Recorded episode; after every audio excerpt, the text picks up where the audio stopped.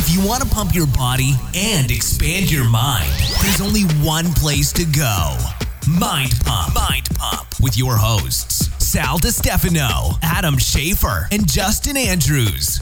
Hey, so what a what a fun episode! Our boy Chase, right? We were on his show uh, about a month or so ago. maybe Ever month- Forward podcast. Great Yeah. dude. Yes, Really really, like that guy. Really this good. podcast gets pretty deep, man. Yeah. It gets pretty deep. We talk about PTSD. We talk about, um, I mean, there were a few moments there was uncomfortable having these conversations because it got so it got so good, it got so deep. You guys will enjoy it. Uh, Chase Chewning um, has a long history in the military. He's got a great podcast called Ever Forward. Um, him, him and Adam have quite a bit in common. You wouldn't think so, uh, first glance, but we had a good conversation and it started getting pretty good. Yeah, it got pretty deep, but uh, I really like the message that he has. Right, the message that he has and what he's doing. He's got a cool story. Yeah. Um, and he and he's one of my like as far as like podcasters who's interviewed us. I think his flow of the podcast. He does a good really- job. Yeah, like he's a really good interviewer. So we've talked about we've highlighted a few guys that have interviewed us and girls that have interviewed us before that I think are really really good at interviewing. I think Mm-hmm. he does a great job. He's one of those guys. I have no doubt. His podcast can continue to grow and do well. So I'm glad. For we- sure. Good message, good podcast. Yeah, glad we connected early His on. podcast, Ever Forward Podcast. His website is Chase Chewning. That's C H E W N I N G dot com. Uh, his website is everforwardapparel.com. And you can find him on uh, Instagram at Chewning Elder. The Elder. The Elder. Sorry, Chewning the Elder. So without any further ado, here we are talking to the host of Ever Forward Podcast, Chase Chewning. So I was asking you earlier, your podcast has been on air since January? Yeah, so I launched January 22nd of this year, and uh, here we are, December. So, damn, I can't believe it's already been a year, just about, pretty much, yeah. Wow, is it now? Is that all you do now? Is that your thing, or, or is it So- part of a bigger picture? While I continue to be vain and try to wear my headphones and not mess up my hair, uh, the uh, the podcast is definitely my baby. That's my my, my biggest focus all of this year. Actually, started like summer last year when I got the concept of it, and then just decided to start interviewing people and push forward. So this year's been the podcast, and then I do dabble. We're talking about in YouTube a little bit, and uh, as of late, starting in October, I launched a private coaching business. So it's what I do full time as a job, but uh, I just kind of segued out with that, and we've got Everforward Radio, Everforward Apparel, and now Everforward Coach. Now, what made you go in this direction? I know you you served before, right? Yes, yes. I did six years active duty in the Army. I enlisted right out of high school. And honestly, that, that whole time, that period right there was what got me started in, know, the quote fitness industry. Oh, really? Yeah. Getting started in the military. Uh, yeah. So, were you were you so you weren't fit or working out or anything like that until you got into what, basic training? Uh, well, I mean, I was active my whole life. We had, um, you know, I grew up down in the woods, like in the country, and way southwest Virginia. So we had like 200 acres. Me, my brother, my sister.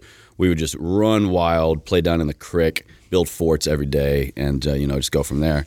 And so I played baseball, sports growing up, and then once I went into the military, it's a pretty fucking active job, right? It's probably the most active job in the world.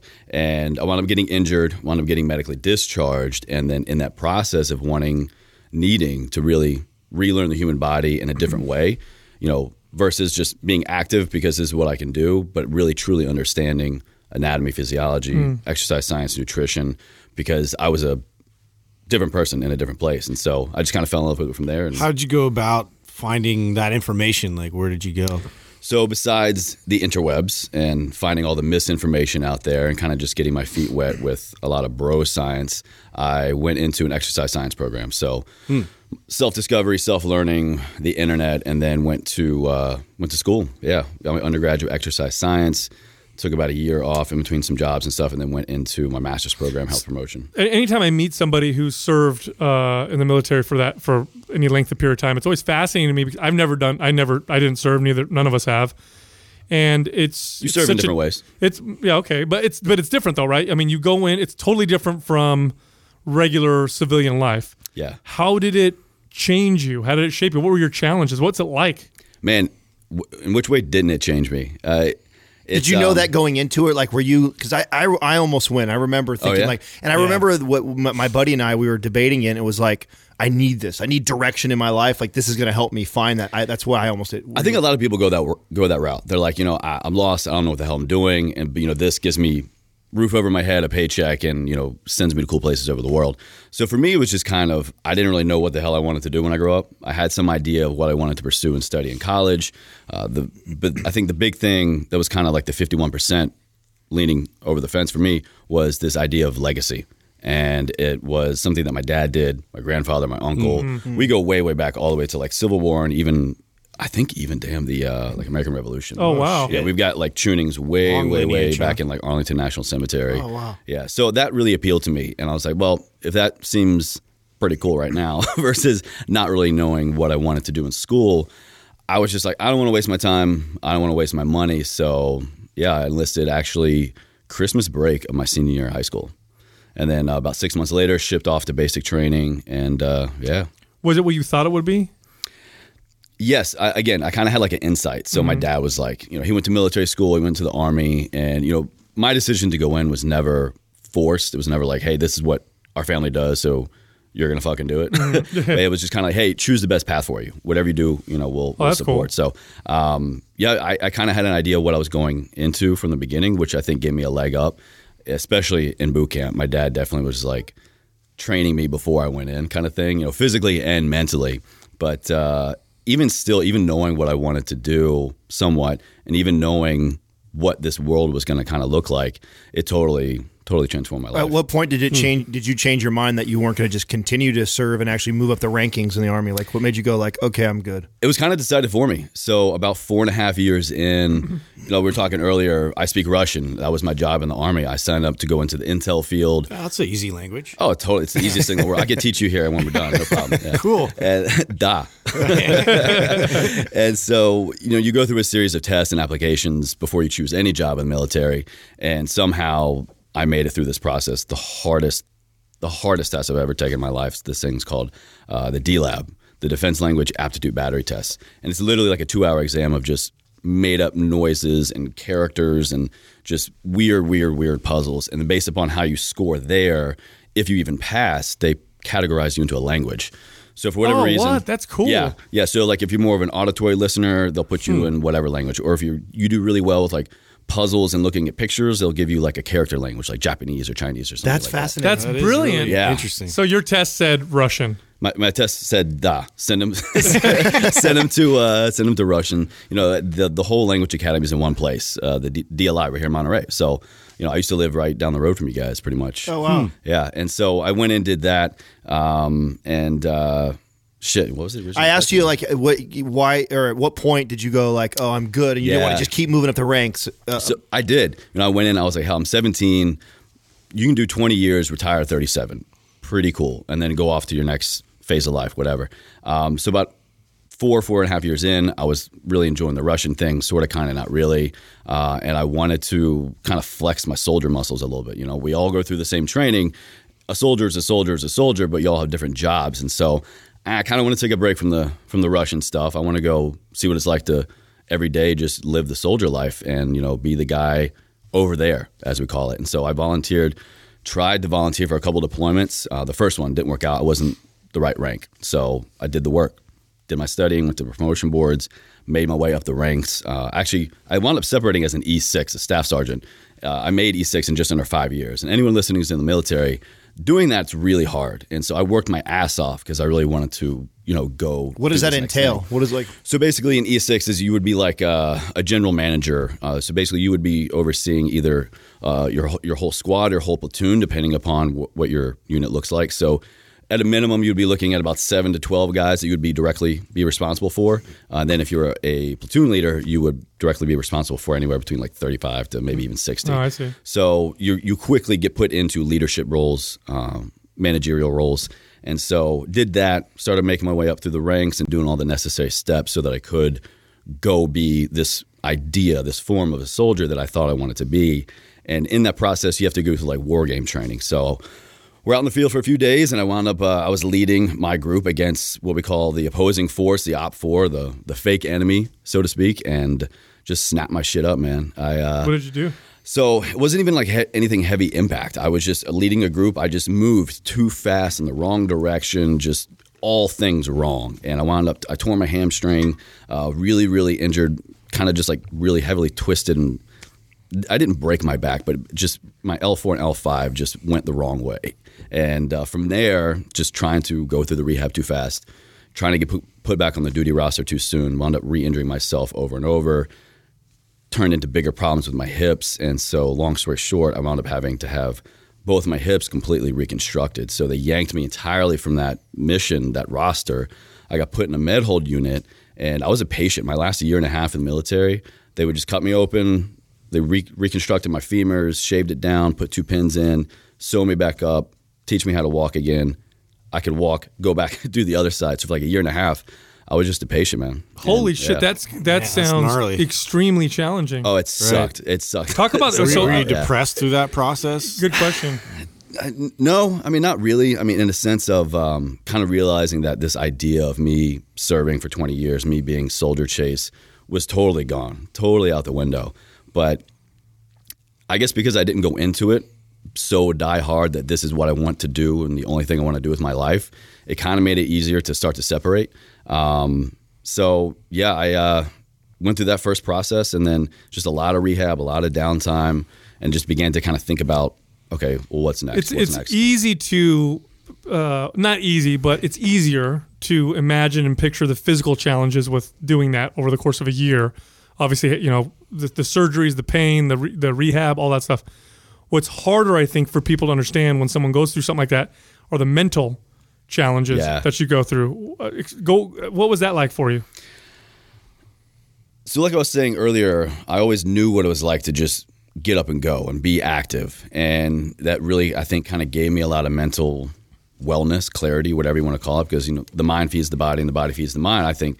And so, in that sense, my mind wasn't able to do anything because my body couldn't do anything.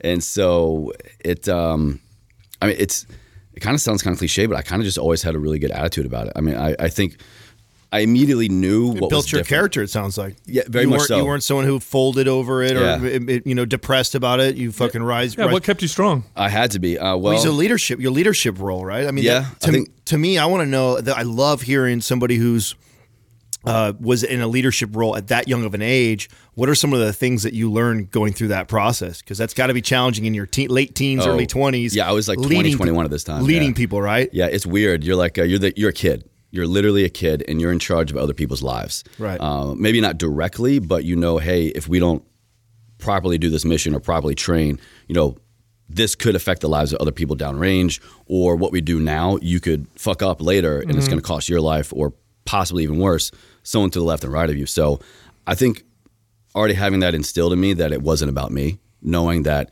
this isn't just my mission to just abandon, you know, being a soldier or having this job or whatever, because they do such an amazing job of getting rid of the I and incorporating the we. You know, they ditch the ego right out of the door, right? The first day of basic training. So I already kind of knew that, you know, I had this bigger mission to serve and it wasn't about me. And at that time, this kind of mm-hmm. ties into uh, with the whole Ever thing, you know, I just lost my dad. And so I was just really driven from the familial aspect of not wanting to not wanting to let my family down. You know, I wanted to continue continue to serve. I wanted to because it was such a big thing to him. He uh, Was this while you were going through rehab and stuff that your father shortly, passed? yeah, he passed away in 05. and My first surgery was like uh, mid late 07. Um, so So it's like boom, boom, one thing after another. Yeah, yeah, big life change, big life change, and so uh, I've always been kind of driven by the the greater good, the bigger mission, and so I think that you know, in a way, really helped. Um, and so I it might have been easier for me just to say screw it and walk away if I didn't really have uh, his legacy, his honor that I wanted to kind of continue down the line. If I didn't have, you know, if I wasn't the oldest brother, if I wasn't all these things that I thought it was supposed to be, I mean, who knows? It might have totally changed my outlook on everything. And that's where the name Ever Forward came from. Was it through these experiences? Yeah, yeah, Everforth. So that was really where I first began to kind of learn what it was like to live, you know, what we say, you know, live a life ever forward. And uh, it was something actually that started in the military. My dad, he was in the army, like I said, his first unit, like every unit you go to, we all have a creed, a saying, and his first unit was ever forward. And so he picked it up from his time in That's the cool. army. You carried it on. Yeah, exactly. So he brought it home with him, literally, and uh, he instilled it in us growing up. And we just kind of just heard our dad say this thing growing up. Didn't really pay much attention to it. But uh, once he got sick, he was diagnosed with Lou Gehrig's disease, ALS, literally about two, if not three weeks after I left for boot camp. So I started my whole life transition, and my life transitioned in a whole other way back home. And so I actually wanted to get out. I dropped paperwork. You can, if you can prove you have a family hardship in the military, uh, that your presence is needed more at home, they'll cut your contract. They'll let you go. And I actually started to do that. But then once my dad found out, he was like, hell no. He flew out to California. I was stationed in Monterey at the time, uh, while he could still move and still talk, and spent literally four days with me on base in hotels, just literally telling me why I should not stop because of him, Sh- teaching me and showing me what it was like to live a life ever forward, what it really, really meant. And so I think those four days, that conversation, um, to really kind of go back to your question, was just uh, what I kept latching onto of why I wanted to keep pushing forward and why I didn't want to just stay on the couch and just, you know, say F my life and, you know, just let these injuries and let this setback get the better of me. He sounded like a pretty awesome guy. My dad? Yeah. He was the coolest, man. He was he was my best friend. He was my mentor. You know, before I even knew what it was, he was he was my sergeant. he was the guy you know that uh, I went to for answers, and you know gave me questions and answers when both were needed. And uh, I, I would I, I still speak the, the the highest of him, and he just literally instilled in me and my whole family what um, what we should be and what honor and integrity and selfless service and all these things that I picked up in the military for sure. That kind of really sharpened that skill set. But it all started with him, man. Any mistakes like that you remember being in leadership role at that young of an age? You remember like, fuck, I should have done that. I think one of the biggest mistakes being out now, and especially in the military, that leaders make, uh, even just being a manager, I don't think you're necessarily a leader, but uh, just thinking that you're a leader. So, like, I'm in this leadership position, so therefore, what I say is right. And so many times, man, I was wrong. So many times. I would see that so many times with other people that maybe were the same rank or above me, and we, we would call you know, they just hide behind their rank. And, you know, everyone walks around with their rank on their chest, and uh, I could just look at people and know that you don't fucking deserve to wear that. You know, you are literally just, just because you maybe joined six months ahead of me or went to the promotion board a month ahead of me, like you have this rank, but you don't deserve it. You're just in this position. You're not telling me how to be a better person, how to be a better soldier. You're just telling me because you can tell me. how common is it? I know in real life that's very common. We talk about this. I used to talk about this all the time with other managers and peers that I worked Yeah. with. Just like very small percentage, I believe, really should be in that leadership role. Is it like that with even when you serve too? Is it? Absolutely. Uh, I will say it. I think that uh, I was blessed and fortunate enough to have some amazing leaders, some guys that, um, for all intents and purposes, probably crossed the boundary of you know what we call fraternization. You know, hey, you're really high up. I'm not quite there, so we shouldn't be having this conversation, kind of thing. But you know, I think the guys who recognize that there's a connection, there's a way to instill something of worth in another person, they'll, you know, I, I'll never forget I had this one first sergeant. Uh, first sergeant's like the top, basically. You know, I was at E6 there in E7 acting, sometimes can mean E8. So, like, years in ranks in between us. Um, and this guy, every time he would just like want to call bullshit or even cut the bullshit, he would just rip off his rank off his uniform, throw it down on the desk, and be like, You're a human being, I'm a human being. Here's where I'm messing up, here's where you're messing up, and just, you know, shoot it to you raw, man. Yeah, That's that, that seems so uncommon, right? Especially in that environment. Like It uh, is. yeah, because It is. You ha- you earn those ranks, right? Exactly, So now it's like I'm, you know, I'm in this authoritative position. So I mean, was that that was uncommon then? It right? So the most part? uncommon. Yeah. So uncommon because I think a lot of people take a lot of pride in the fact that, you know, they're a certain rank, which in some instances you deserve it. Yeah, you work your ass out for it. Like I said, you know, I made E6 in less than five years, and that's really hard to do. So a lot of times people just get caught up in your accomplishments hmm. and not really what that means. Like it's not, you don't have an extra chevron or an extra shiny thing on your chest that mm-hmm. just means you're better than everybody. Like this is a great power. This also has a great responsibility. Leadership is is isn't earned once; it's always earned. Yes. You're not going to get people to follow you if you stop leading. It's just the, it's just the way it is. I think per- people forget that. Yeah. I've worked for managers like that where they maybe at one point were doing great things as leaders and then they just stopped and it, you know they lose the respect of the people underneath them and, and when you lose their respect you're no, no longer effective as a leader Yeah. what is your uh, with your podcast with what you're doing now what is your larger purpose like what's driving you behind you know behind all this I mean, obviously, you know, to live a life ever forward has, for lack of a better term, kind of become like a, a, a catchphrase. You know, it, we, it went from just ever forward, you know, and now that I have to put it into words in a podcast. It's it's not just you know a cool T-shirt or whatever, but um, it, tur- it has turned into an act. It has turned into a service, and so I think being able to just talk about it is one thing, but then also to be able to to live it and you know push forward with my dreams and aspirations and share those and also share the setbacks and the failures and the and the rough spots um, and just having that brutal honesty. That's what that's what Everforward's all about, you know. And my brother does it with the apparel line, so that people can literally walk around and share it. And then with the podcast and the coaching, it's just um, it's all encompassing. So we have different avenues of this business and this brand, but it all comes under the same umbrella, the same two words. Let's talk about what that's like to start a podcast and build a business like you are right now. I mean, you're you're fresh in it right now, and we have a lot of people yeah. that are listening that actually either one want to start a podcast or Mm-hmm. want to build a coaching business. What are some of the things that you've learned in this past year? the more you know, the more you don't know. Uh, I mean, it, you never stop learning, and the second you think you've mastered something, you- you're wrong. Just stop, take a take a step back, and figure out where your ego is getting in the way. Um, it's just also. I mean, delegation huge for sure. I mean, I think any entrepreneur listening right now, you guys, I'm sure can relate. Is you want to just make sure everything succeeds so quickly and so well that you just try to be involved with everything. You Wouldn't to- you say that's one of the hardest things for a lot of leader leadership type personalities yeah. to deal with? You're such a Giving things up, right? Exactly. Ugh. It- there's a difference, you know, I think, in, in giving things up and you know, entrusting things Yeah. with other people. Absolutely, but you know, it's hard. We don't always recognize that. It always just initially seems like. "Uh, I got to give this up, or like I'm not going to know this is done right. But you know, that's where trusting and having the right people uh, surrounding you and part of that journey, I think, can be even better because they're going to have an insight and objective perspective that you probably don't have. So, uh, yeah, I mean, definitely, you're not always the smartest person in the room. Just always remember that for sure. Who are you, when you who are you talking to when you're doing your podcast? In other words, are you thinking to yourself like this is, you know, like sometimes when I'm talking on the podcast, I'm thinking of young kid who's you know just getting into fitness, you know, kind of like I was, who's got the wrong information, who maybe have. Uh, you know insecurities about their bodies and i'm trying to talk to that person or sometimes i feel like i'm talking to you know the soccer mom who's super stressed out and you know just wants to feel better or are there is there someone in particular or a group of people in particular you feel like you're talking to Yeah, sometimes I talk to soccer moms and then my wife yells at me, but that's usually just when I'm at the grocery store. Like, hey, girl, Uh, But um, talking to you. Yeah.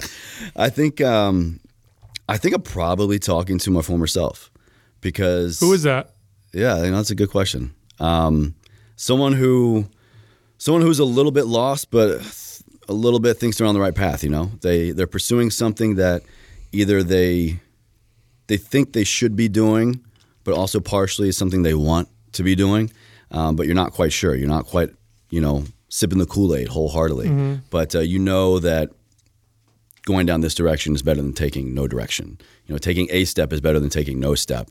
Uh, and particularly with you know my story and my podcast, you know, we're in the fitness and nutrition and self help and health categories. So I have to always kind of keep that in mind. And I always think it comes back to to your health. And so to me, that means a lot of different things. And so me talking to myself, imagining me as my own avatar kind of thing, is that this is someone who recognizes that I need to be taking care of myself.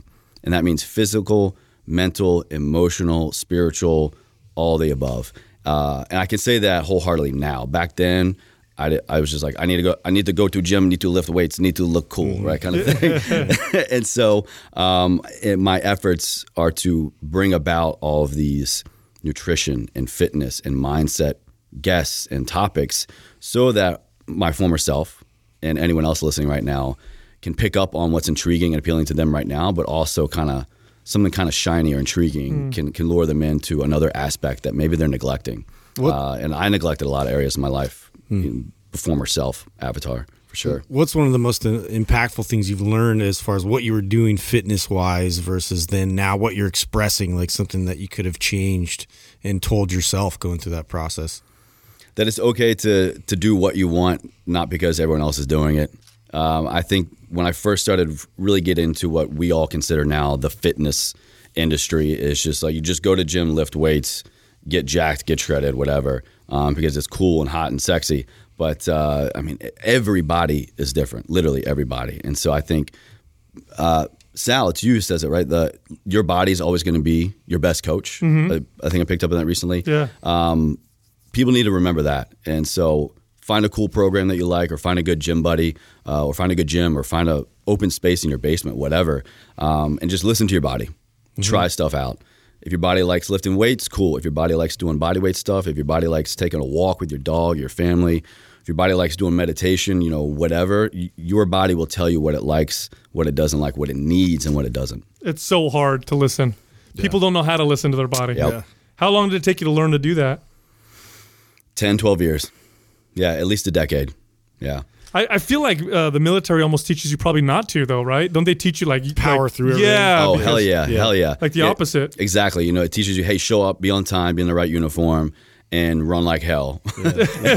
Mental discipline exactly. on yeah. point. Yeah. Exactly. You know, drive on. The mission is priority, and you know, you know that takes priority. You have to accomplish that, and in order to accomplish that mission, your body has to be in the most incredible shape possible. You have to have peak performance, high endurance. You just have to be able to throw your ruck on.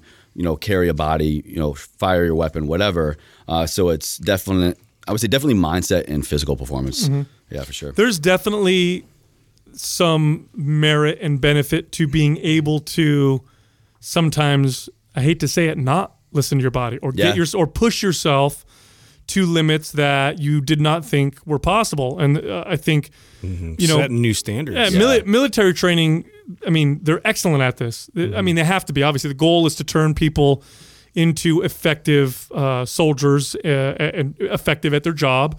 And it's the it could be the what determines whether or not you you live or die. Yeah. In a particular situation, if you're in freezing cold temperature, wet, starving, and you've got the enemy coming after Yeah. you, you don't want to listen to your body because your body's telling you to ch- you know hey go get It's some food and relax Yeah. or give up and you can't you got to keep so that must be a conflicting message for you in your brain, right? Because you've been trained that way for so long, but then you also or do they work together I think, um, you know, honestly, I would probably have to separate the two. I mean, if I'm in that environment when I was soldier chase versus when I'm just chase chase now, it, it's you have to you have to kind of have that switch in the military. You have to prioritize mission, mission, mission, and just you know tell your body no sometimes.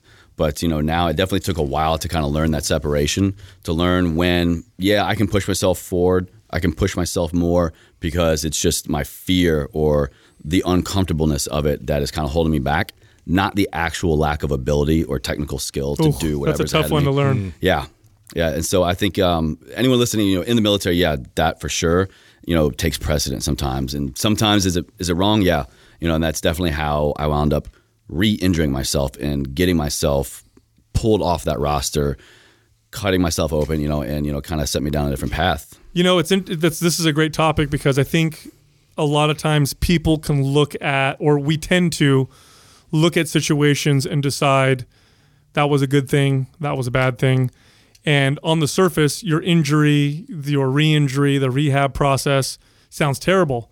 However, uh, w- you wouldn't be doing what you're doing, or wouldn't, Yeah. you wouldn't be this person now. Yeah, Do you do you view it as a gift, or does it seem like man, have you guys been stalking me? no, It's uh, maybe? Definitely online.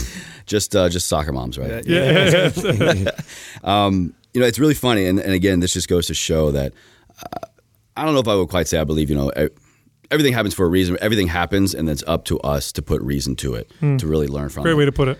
Um, I would love to take credit for that. I think either my coach or someone I was just talking to recently mentioned that to me. I think I, not- it's- I think I said it first. Actually, No, I'm just- I take it back. If we can edit that out, of our uh. Chase Chewning, uh, copyright 2017. Uh, um, I that's one of the biggest things that I've been going through lately, and I think there's been this next evolution in myself that has definitely transferred into the next evolution of what Everforward is as a brand, as a business, as a podcast, as you know, whatever, and that it is finding the most painful, difficult gifts in every situation. Um, I'm so I'm doing a Vlogmas series right now. Have you guys ever heard of Vlogmas? You basically 25 days of Christmas leading up. You do a video every day for YouTube. Uh, and Vlogmas Yeah, Vlogmas, yeah. And I thoroughly regret it. It's so painstaking. But Oh, dude, you know, you are committed. sounds it's, it's sounds, a challenge. Sounds awesome. It's a, no, it's totally right. Do you have a song for it? Vlogmas. No, you should. Uh, can you write me one real quick? Yeah, I'll, I'll work on it. Yeah, I'll work on it. Um, but one of the videos I put up the other day was I was just like looking for. I was like, man, what am I going to talk about? And so I was in my car, like I always am, because I'm always fucking traveling somewhere. And uh, I keep my dad's dog tags hanging from the rearview mirror. And uh, I was like, boom, there I go. So one of the biggest things that I've kept hidden from myself and my audience is that uh, I, I'm not this just like always happy go lucky, optimistic guy who just so easy to say live a life ever forward because um, my dad, God bless his soul, gave us this cool phrase that we've turned into a cool thing, you know? Um, I, I've shared with maybe about two other people my entire life the dark origin of what forward means to me. Um, and honestly, really going back to my dad was visiting for four days, you know, what also kind of like saved my life. Um, the gift that I learned was that my dad had to die. My dad had to teach us this lesson. My dad had to share with us this this value, this honor, this legacy of what we can do now. Uh, and it wouldn't have happened any other way. And his passing, and I wish it, course, didn't happen in in a less painful way. But the gift that I got out of that was this this lesson learned of giving my life meaning and what it's like to live it, walk it, talk it, breathe it, and share it with others. And so, what I talked about in this video was that um, you know I the reason why I was in that place, where I was in that training incident where I wound up getting injured, that has set me down this path now, is because I volunteered. I was trying to volunteer to be deployed because I did not want to come back alive. I wanted to die the honorable death. I wanted to, you know, be what I thought was this honor soldier glory in the battlefield kind of thing because I just lost my dad. I just lost my best friend. God, when did you recognize Wow. I knew what I was doing. I I would say like in the back of my head, I was kind of like like this this dark passenger. You know, Dexter shout out. This dark passenger kind of just like hmm. showing me the, this alluring, easy way out. That you know, hey Chase, like your life sucks right now. Seemingly, you're you're going through a lot of hard shit right now. This would be an easy way out. And then at the time, like the military just upped our life insurance plan from two hundred to four hundred thousand dollars. I was like, wow, if I didn't come back, you know, my family would be taken care of financially. And so I saw this easy way out of all my problems. And that was why I really wholeheartedly, now looking back, decided to pursue that option. And um, it wasn't meant to be. I, you know, tried twice. The first time, apparently wasn't listening. The second time, I had to snap my shit up to, you know, to learn that lesson and to be yanked from that path. But um, I made this video ab- about talking about that and what it was like to really battle the idea of your own mortality and looking at life or death. And I'm not someone who I would never take my own life. That's just not who I am. But I, I recognize that I didn't really care. Well, in a if sense, in a sense, you kind of almost did, yeah, right? so yeah. I mean, you weren't maybe you weren't thinking I was going to pull the trigger myself, but I mean, you were putting you were trying to put yourself in harm's way. if someone else did, it wouldn't have bothered me. right, Yeah. Mm-hmm. right. Yeah, so I thought I was doing the right thing. At the same time, taking the easy way out from all this pain and suffering that I was going through, mm-hmm. that I was just too afraid to just take on. And, and what I'm looking at now is looking at that gift, looking at all the pain and the suffering mentally, emotionally, physically that I had to go through in those couple years of losing my dad, being apart from my family, being a patient for a year and a half, learning how to walk again twice, and like having my entire life plan pretty much scrubbed and having to start over. And you know, it took 10 years before I could ever talk about my dad or be in a hospital or hell even watch an episode of like Grey's Anatomy without completely breaking down. Um, I always make this this joke uh, I should never joke about mental health, but um, I'm the only guy, one of the only guys that I know that went through six years of active duty to walk out with uh, PTSD and a mild TBI while never actually being downrange. You know, you know, I have diagnosed mild PTSD from the horrific scenes and things I went through with my dad, and I went through years of on and off years of therapy and working with someone, and and then on my own in the gym working out those physical demons uh, to just try to run away, and wound up being on narcotic pain medication for months and months and months because of my surgeries. Wound up giving myself a concussion because I was loopy as hell, fell over, knocked my head out, or knocked myself unconscious, gave myself a mild TBI. And, you know, all these things set me down the path that I'm on now. And it took me 10, damn, 10 years to really look at this as, as a gift, to know that, hey, Chase, if you didn't go through all this shit, you wouldn't understand what you're talking about now. Mm. You know, I could just have a cool phrase ever forward and seem like this guy's got his shit together, but you know, now I recognize that it was because of those dark times. It was because of getting comfortable with the uncomfortable that I can speak it, live it. Let's feel talk it. about some of those monsters because you just named. I'm going to back you up. You just named something that I dealt with before, and in my opinion, it was one of the hardest things I ever dealt with, which was I got addicted to painkillers Mm-hmm. when I went through my ACL MCL. So, did you actually get addicted to the pills? At the time, I didn't recognize it was an addiction. Right. Looking back, 100%. Yeah. Right, right. Yeah. So, what was that? Tell me about that whole process and then coming off because that's a motherfucker. dude so unreal like i can 100% clearly understand where people are talking about oh i had no idea uh, i'm not an addict but you know i just need another pill it's so easy especially when you can legitimize it in your own head as far as like i'm Right, going yeah, through a injury, surgery right? yeah, Yeah, absolutely yeah. and you know after my second surgery i semi re-injured um, my hip i moved too quickly like two weeks after the surgery and uh, sent myself back to the hospital so i was on like pill form morphine i was on every narcotic every pain med you Was the highest you got up to?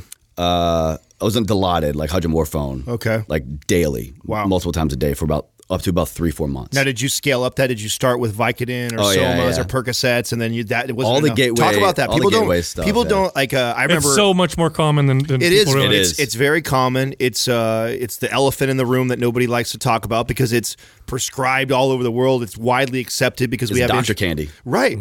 So talk to talk to me about uh, what that was like, uh, how you started to scale up. Because I I went from somebody having this is kind of I'll give you the short version of my story is, you know, tore my ACL MCL. Doctor prescribes me my, uh, Norcos. I start taking them. Uh, on the pill bottle, it says take every four hours. So I'm taking about four or five in a, a day, and I'm telling the doctor like I'm still in lots of pain. They're like, well, you need to stay ahead of the pain, so take it every three hours or so. So now I'm up to like seven of these things, and then I decided when I was through the energy, uh, injury and I rehab myself six months later, I just would stop. And I went through this with withdrawals. I didn't even know it was withdrawals until I, what I happened was I started, I got all the side effects, right? Snivels, shakes, hot, cold, get night sweat. terrors? Yeah. Yeah. All that Real shit. bad. Real bad, Yeah, right? yeah. And and I just thought all of a sudden when I that that day, I'll never forget that day, I thought that all of a sudden I got the flu really bad. Yeah. And I remember, you know, toughing it out the first night and just feeling miserable the next day. And then I was like, fuck, I just need to sleep. And I still had some of the Norcos in, in my cabinet. I take one and whoa. Yeah. I felt amazing. I felt like I could go out and go lift, and I was it caught rid of all this. And, and at that moment, I went, "Holy fuck!" Yeah. Like my body has become dependent on this opiate, Yeah. and that's when I started diving in, researching this and that. So, what was that like for you? it was a slippery slope and it was uh, again i never really thought anything of it because i wasn't just taking them for fun right i had like hey i have the surgery the doctor the approving authority is telling me this is what i need to do part of my recovery process and so i was like okay i'll do it. Uh, and yeah there was a lot of pain for sure. And then these little happy pills make it all better right? And then like you said you know every couple hours turns into well i need i need it sooner. Um, and again my doctor says it's okay so therefore it must be okay. And so just started recognizing that uh, I'm having to take more and more to get the same effect. And you guys all know, and anyone listening who studies, you know, exercise science and stuff, you know, your body will begin to downregulate these receptors for for pain because you're flooding it in with all these other things that are doing its job for it, and the body just wants to stay efficient. And you know, it's a lazy piece of shit, I think, but the most efficient lazy piece of shit. But um, it, it's just it's so easy, and so you start taking more and you start feeling better for a while and then it slips up and so then you don't want to feel the pain again so it's just one thing feeds another and so literally for about three four months i just started with percocet and vicodin and hydromorphone fentanyl patches like even even gave out literal candy like these happy pills it was uh, fentanyl pops like suckers that, that were these pain God meds. damn. and creepy. yeah That's fucked up. Yeah. yeah because like so many people have like damn. oh i can't take a pill or Here's a lollipop. Exactly. Yeah. And so it's um it became easy, and so therefore, you know, who wants to do the hard work when it comes to pain management, right? Right. Um, and then, but I tell you, man, after that incident where I was like, I'm feeling a little bit more extra pain, like you said, and I want to go take some more pills, but I'm totally useless, so I need to go lie down. Uh, I wanted, I took the pills. I'll never forget this day. I took a couple extra of the medication. Um, I started getting loopy. Uh, I don't really remember going to bed, but I remember waking up with um, my girlfriend at the time hovering over top of me. I was like prisoner in my own body. I wanted, looking back, I had- a seizure, uh, uh, grand mal, I think it is, where I was like semi-conscious, but I couldn't move my body. I was inhaling, but I wasn't exhaling. My chest was just concaving. I couldn't move. I was like rigid, tense, freezing up. Uh, uh, what had hap- Terrifying. Absolutely. Like cold, I was drenched. I swear to God, I thought someone dumped a bucket of water on me. Uh, what had happened was uh, the medication kicked in. I didn't quite make it to bed. Apparently, I wound up hitting, falling down, completely knocking myself unconscious. Pretty bad head wound off the corner of the table. Uh, gave myself the mild TBI I was talking about. Really bad concussion, mixed on top of probably three doses already that time of pain meds. Not a good place to be. So the seizure induced. I wound up. Next thing you know, I woke up. I was in the ER, and uh, they're like, "Yeah, this is uh, this is what happens when you're on three to four months of pain medication." Wow. Yeah. shit. Wow. Now, what? How was it like coming off of all that? I mean, did Yeah, they, how'd were you- you, did- were you in you rehab or were you in the hospital? Like, what did you have to do? So I was in the hospital. I think for um, barely 24 hours. They kind of you know monitored me, gave me some more pain meds. Uh, of course, they had to check my hips out because a fall. I was like two three weeks after surgery. Could have messed up, you know, the pins and stuff. So I got cleared. They sent me home, and they began to immediately downregulated my medication. So I recognize, and again, I think this is where I think I have a strong suit in recognizing where like Chase, this is good versus Chase, you need to stop doing this kind of thing. Like I have pretty good awareness. I feel like I've always had a good sense of that. So uh, I just had to suck it up, man. I had to embrace the suck, like I always say. Uh, what the military always just tells us: just embrace the suck and drive on. So they downregulated my pain meds, and I just had to deal with it a little bit more because I was like, I don't want to wind up back in the hospital. You know, anytime you have a seizure, you know they revoke your license. So I went a few months without being able to drive, uh, and it just it, it sucked. But I just realized that the pain now is better than what could happen if I go back to previous habits. Do you remember how long it took you to completely wing off and, and, and be fine? I was on some form of pain pill. I would say for probably about six to eight months, um, whether it was just like tramadol or like super high level horse pill, uh, Tylenol or Advil or whatever. Uh, yeah, for a, a long time, and then I even started venturing out. And this is where I really started learning more about uh, the human body and stuff, and put me on the path where I am now. Was I was looking at acupuncture and dry needling and um, prolotherapy, which is something I never heard of, which honestly sucked even more than I think the. Uh, What is the that? I've never heard of that Yeah, before. so prolotherapy is it's I imagine it kind of like dry needling, where basically they uh, they numb up the area of pain around. Uh, so you just get a shit ton of the little bee sting pricks to numb it, uh, and then they take a really really long needle, really thin, uh, and basically the point is, hey, if your joints, your muscles, your tendons, everything having severe inflammation, long term pain, because your body's not recognizing this pain receptor or for whatever reason, it's missing this inflammation marker. So we're going to go in, we're just going to Induce agitate. inflammation? Exactly. So they would just like literally like, have you ever seen like a liposuction That video? sounds fun. yeah, they would literally just go in this needle and just like, just go to town. It's similar Just to dry, town. it's similar to dry needling. Yeah, but at the same time, uh, they would inject this uh, semi-saline solution stuff to. Um, Now, is this Western medicine approach or is this an Eastern? so Eastern this was an MD that administered it, but he only practiced Eastern medicine, if that made sense. Mm-hmm. Yeah. So uh, they're stimulating an immune response or, or a response to heal the body. That was the goal, and I will say, Did it I- work? I gave it like two or three tries. I could recognize the benefit from it, but the process wasn't worth it to me. not, not at all. Not at all. Man, because I would just like bend over. Not drop looking forward to it, trout. no, hell no. So I was like, you know what? I'll, again, I'll just embrace the suck. I'll deal with it. Yeah, wow. Uh, I appreciate you being able to talk about all these difficult things because there's a lot of people out there who are going through similar issues, and it's it's tough to talk about. It's very difficult to talk about, let alone talk about Yeah. on a podcast. Um, talk a little bit about the the PTSD that you experienced because I think it you know it's kind of like a buzz term now, right? People hear about all the time, but I feel like I almost went I, I almost went through a little bit after I had somebody who I lost very close to me, who I watched them deteriorate from cancer, and I identified some symptoms after that I think were probably PTSD of some sort. What was that like for you? The after effects always amazing, isn't it? Hmm. Hindsight being twenty twenty. Um, No, nobody will fool you better than you will. That's mm-hmm. the thing. Like when you're in something, you're so in it, you don't see it. Closing yourself, right? This is where, if, for me at least, this is where I find value, and it's very difficult, mm-hmm. very difficult. But this is where I find value in people around me that I trust. Like I mm. trust. There's people around me that I trust so much that they can tell me, you know, hey Sal, you're something's off. You're acting like an asshole or whatever. And even though I wholeheartedly disagree, that I trust them so much that I'll say, okay, I'm wrong. They're right. You'll objectively look at it. Yeah, I'm wrong and, and they're right. I don't see it right now, but I trust this person. When you were in it, did, did anybody help you with that or how did you identify it? So when I was in it, it was a little bit more obvious because uh, I was it was literally happening. I was around friends, around family, and it kind of made sense. You know, like it's the immediate grieving process. So of course, people are going to be emotional or whatever, but I had to quickly suppress it.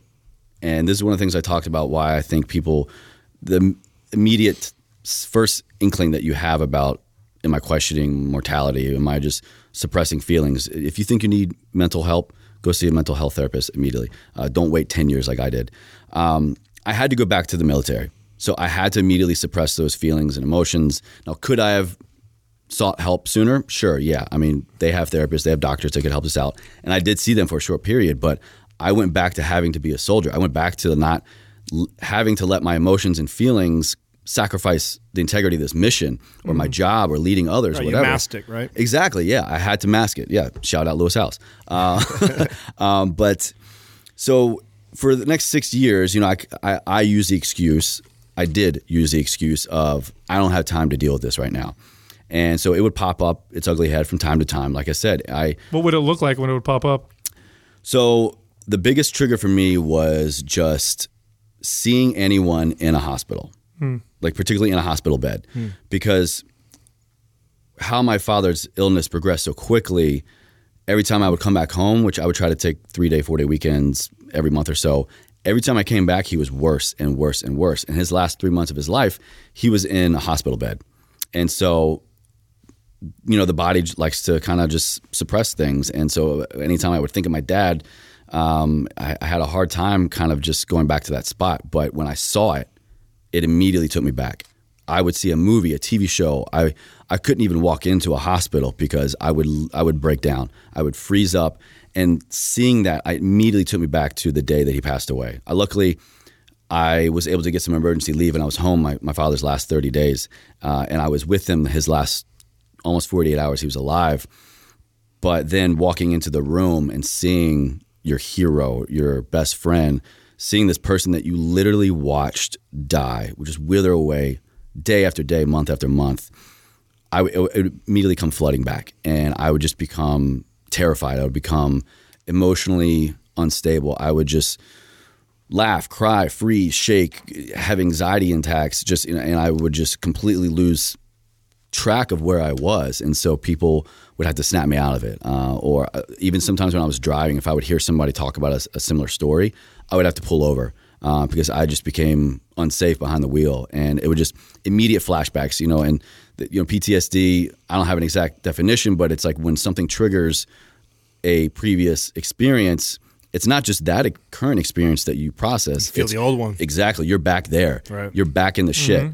And so that's what it was. And so it wasn't just like recognizing this bad illness that someone else may be going through, but it was me every time walking back in and seeing my father, seeing my family around him crying, seeing just this this person that I grew up with for 19, 20 years just com- be completely unrecognizable. Um, ALS just you you atrophy everywhere. The mind stays sharp. It doesn't affect the mind at all, which is think why I it's so cruel. Um, you, you're a prisoner of your own body. How many people do you think suffer from some sort of a PTSD and, and it just expresses itself differently in different people? Do you think there's a lot more than people realize? I think a lot more than people realize. Yeah, because if I agree. Yeah, if if you're not able to separate this bad experience that's going on right now from what you went through, then I think that's PTSD popping up a little bit. You know, in in any mild way, shape, or form. Um, if what is happening is not what is happening, it's you reliving it and not really being able to fully process that and honestly even consciously separate yourself get yourself out of that What makes it more difficult is the fear of the experience. Yes. Not more so than the experience itself. I, I'm so afraid of feeling that again, or I'm so afraid of that's why i said i would avoid hospitals yeah i, I would i wouldn't watch um tv shows. I wouldn't Like Scrubs. like yeah, you know that's a little bit funnier sometimes. So i you know house Grey's anatomy. Sure. yeah, yeah. like any movie i would go to a movie and if there was like a hospital scene i would have to get up and leave. They're doing. Are you looking at some of the re, uh, the research that they're doing with PTSD and uh, yeah, psilocybin and MDMA and some of these other no, compounds? but I could kind of maybe understand where they're trying to like induce that same experience to better walk you through it, or like what's what's the science? So it's pretty fascinating, actually. There, so uh, you know, obviously these are these are Schedule One or Two drugs, highly illegal. But the people who are actually putting the funding behind a lot of these studies, believe it or not, is the military because we've now had you know some long running uh, you know occupations wars, and so we're getting a lot of soldiers coming back with PTSD, and so they're actually investing money in figuring out better ways of doing therapy with some of these uh, individuals and they're finding that like MDMA, which is the popular drug in you know ecstasy or Molly or whatever, or Okay. psilocybin, which is magic mushrooms, they're finding that you know one or two sessions with those substances is equivalent to years worth of therapy. Really? Yeah, absolutely. I, I actually um, MAPS, which I know that's our fitness program, but there's actually an organization called MAPS that studies this. Called the um, or that it's an organization around the study of these substances. It's called the Multidisciplinary Association of Psychedelic Studies, and it's all scientific. It's all science based, Wow. and uh, they're finding remarkable results. Um, I, I'm very much into that, uh, into learning about that because I think it's absolutely fascinating. I think there's a future in therapy, but my best interpretation of what they're studying or what they're finding is that under the influence of certain substances, it uh, gives you the empathy. Uh, it gives it puts you in a state where you're so empathetic to your own situation that you you lose the fear of going into. Not that you, not that it doesn't hurt, Yeah. right? Because Yeah. here's the thing: like when you have a something traumatic happen to you, whether it's a long something that happens over a long course of uh, you know a long period of time or happens you know one instant, when something traumatic happens to you, uh, your mind and your body remembers that feeling, and you become so afraid of both that thing happening again, but more so the feeling of what how you felt when that thing happened. You become Yeah. so afraid of it that you uh, it's another layer on top of whatever happened, and it imprints. It almost imprints in your body, in your mind, and what prevents us from processing that is the fear of it. And so I think what these substances do is they make they give people enough empathy, or at least they, they create this feeling of empathy where they like, okay, I'm going to go into this. I can talk about this. It's, I'm not so afraid to process this at the moment because I feel different than I normally do.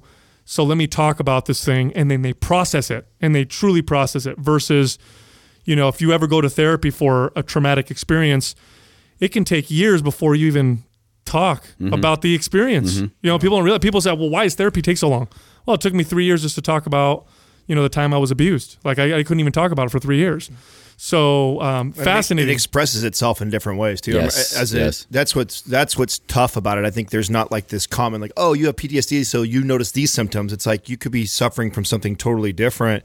I dealt with it as a uh, eight year old, seven to eight years old, after my dad committed suicide, and we had no idea. Like we did, I had, and I didn't even know what it was. I all of a sudden at seven years old, I began shitting my pants out of nowhere. I mean, potty trained my whole life, never fucking had any problems with that. All of a sudden, I would I would not go to the bathroom and I would hold it.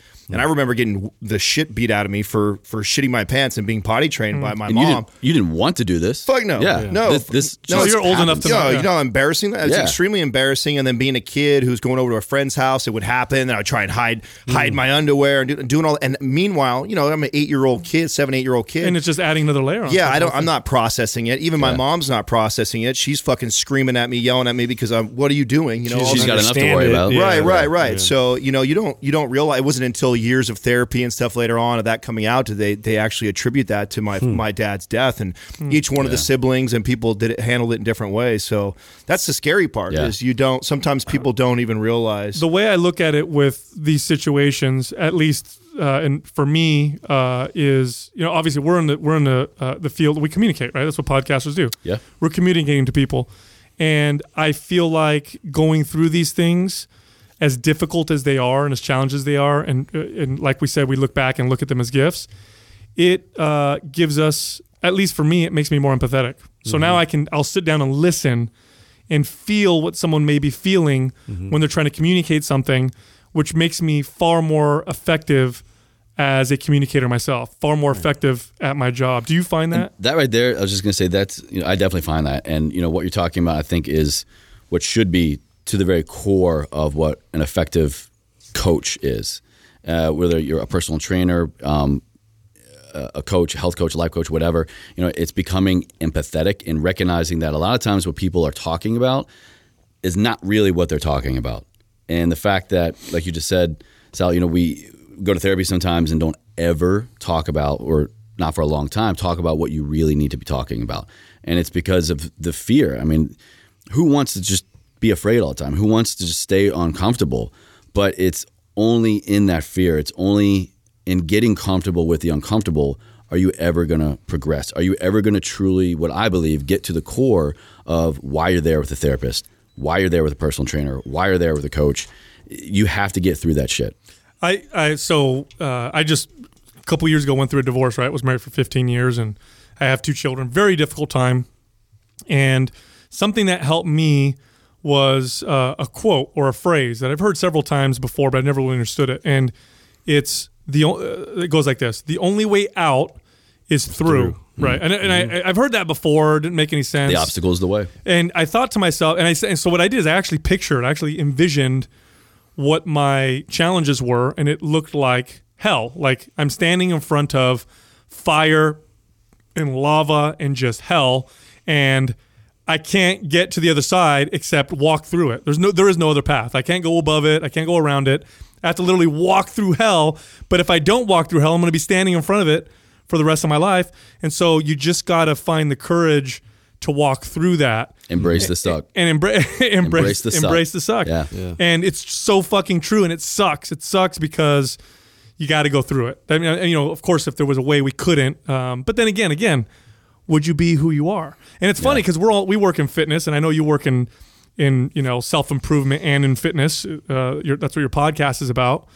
And you know, it's we work when you're dealing with you know obese you know obesity, people who are overweight or people who aren't taking care of themselves uh, when I first became a trainer, I remember thinking to myself, like, God, why doesn't this person just stop, like eating shitty? Like it's so fucking easy. Stop eating shitty. math, right? Start- do it. Just yeah, Just start walking. Start working out. Stop eating shitty, and then it's done. It's not that hard. It's not that big of a deal. Like fucking just do it. But what I didn't truly understand, what I didn't truly empathize was Psychological piece. that w- that whatever they're going through, the obesity, the health issues, the lack of mobility, the you know issues with their appearance, all that stuff just an expression of something going on deep down. that pain Yes. that pain is less than whatever pain they're running from Exactly. it's literally you know they say how alcohol and drugs aren't the solution Uh, they actually are for that for that particular individual that is the solution now it's not a great solution but to them it's better than It's an escape. Yeah, exactly. yeah. It helps them disconnect. so I just, uh, I just, so I have a friend who I just talked to yesterday. It's just, uh, I totally forgot about this. I want to bring this up. You have a friend? Yeah, I have a friend. That's it. We're done. No, Show I, off. I had, I have a friend that works in retail, and she has this boss who um, is just a dick. He's a dickhead, and he's really obese, uh, like severely, like 100 pounds overweight. Always just an asshole. Well, I guess he went and got gastric bypass to lose weight, and everybody was like, okay, well maybe he's going to be, you know, a better guy, and you know, Yeah. this is going to totally solve Chill him out issues. Yeah. Yeah. Well, he did the gastric bypass. Has over the course of you know a few months or whatever afterwards lost 100 pounds, and comes to work and with a bottle of what looks like water but is vodka, and is now drinking at work and is no different than they were before except that they're lighter, and it's just highlighting what we're talking about. Like there's something there. That mm-hmm. they're not addressing, and that was just eating food was just that was their solution for that. Food is safe. Alcohol is safe. Or maybe not safe is the right word, but it's It's safer comforting. or safer. comforting, yes. Exactly. It's the easy way out. It's the way that I can just endure this thing without actually having to endure this thing. And this is one of the the biggest things that I, I walk people through when I'm coaching them, whether it's going through a life obstacle or they're significantly overweight, is that they talk about all these things, right? Or like, oh, well, I I couldn't work out because of this, or you know, I overate because of this reason. Well, you most likely know all these things. So when people present all of these obstacles and fears, I'm like, you are literally giving yourself the answers to your own test. You are describing what you know is before you. There's no surprise. There's no sudden left turn. You know exactly what you need to do. You know exactly how to study. You life is giving you your answers ahead of time. And we're just we're too afraid to pay attention. We're too scared. We're too whatever because there's an easier way out. You know, you, you you can stare directly into your own hell. And most of the time, most of the time, you can see through it and you can see what that life looks like on the other side. You can see what a life 100 less pounds looks like. You can see what life on the other side of a breakup can look like. But you know what?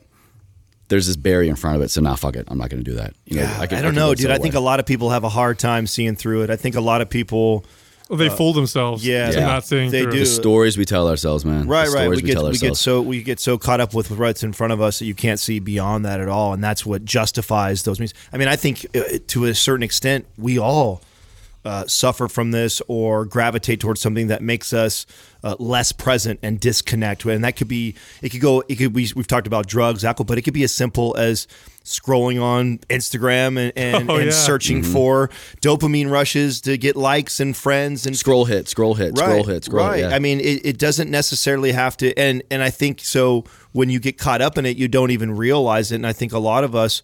I mean, I catch myself still, and I'm like, well, what am I detaching from right now that I, I got in a lot of times because I have something I need to be doing. I should Yeah. be doing this. I need to be doing that. I don't really want to do that. So I do something that just totally numbs my mind. Yeah. and that could be hmm. smoking cannabis. That could be drinking something. That could be popping pills. That could be scrolling up and down on social media. All And you know, man, that's exactly what I think a big part of what I was talking about before and sharing that this kind of dark origin of Ever Forward was that I was able to latch on to this brand, this meaning, this this this purpose of how I show up every day because that was my mask.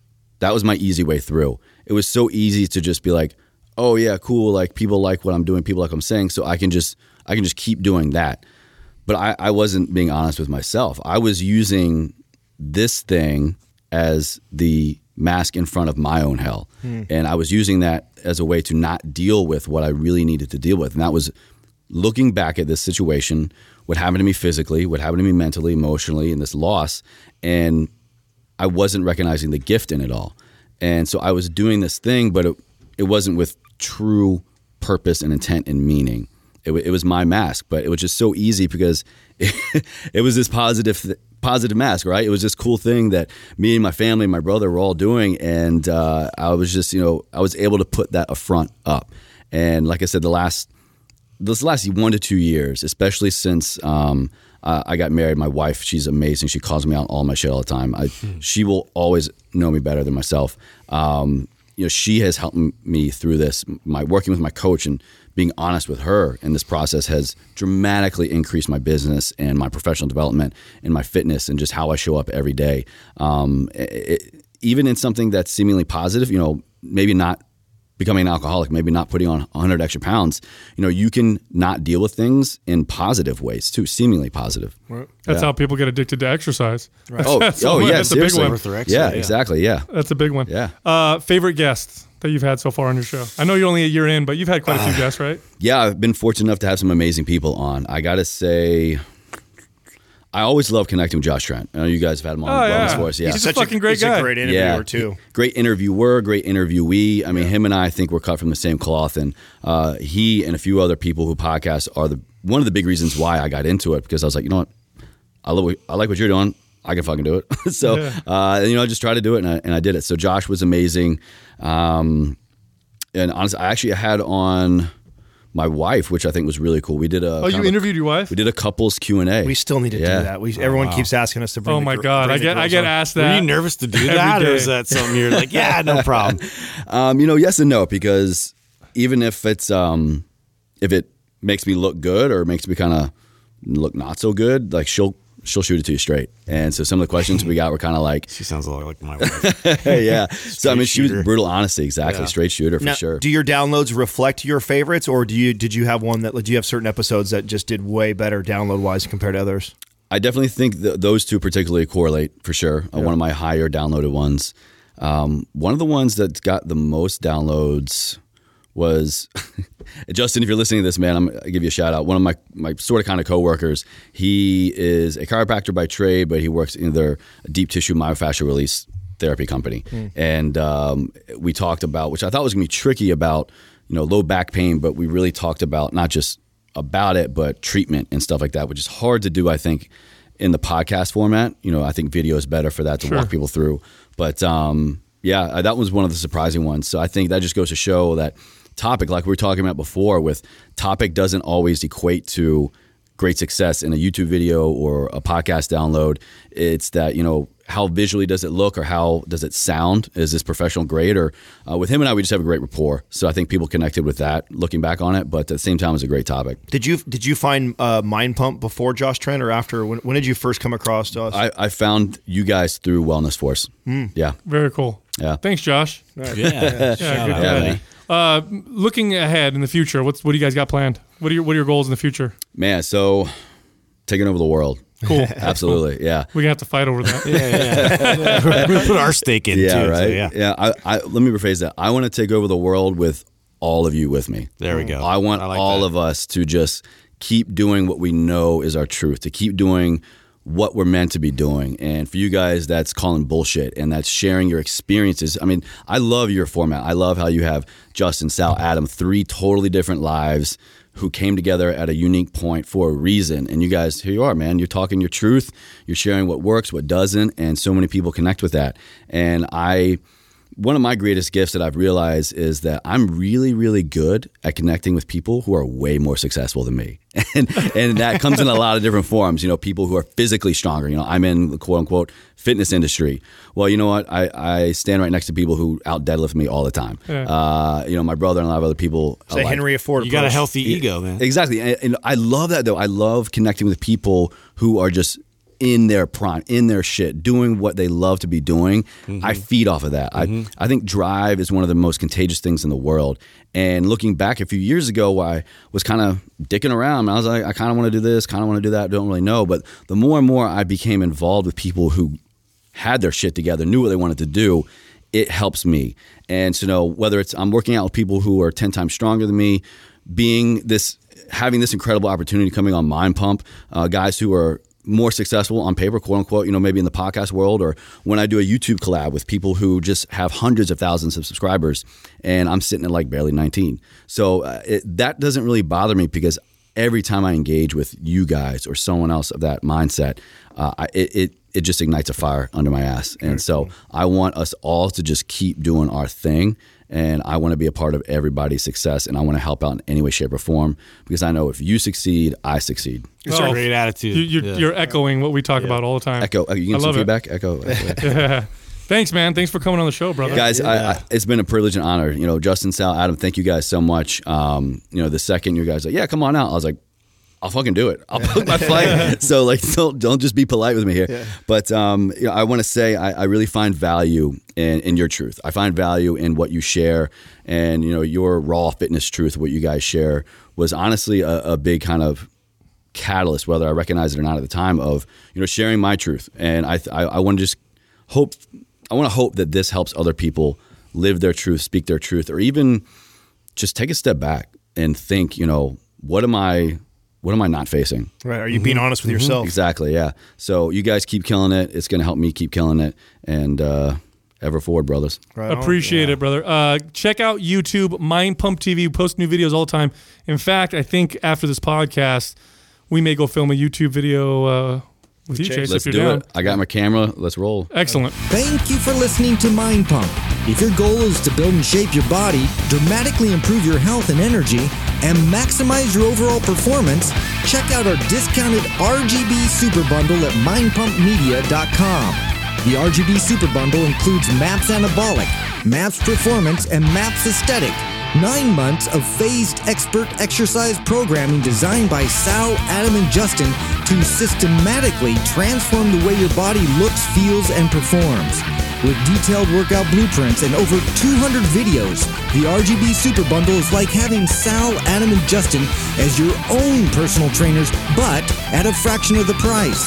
The RGB Super Bundle has a full 30 day money back guarantee, and you can get it now plus other valuable free resources at mindpumpmedia.com. If you enjoy this show, please share the love by leaving us a five star rating and review on iTunes and by introducing Mind Pump to your friends and family. We thank you for your support, and until next time, this is Mind Pump.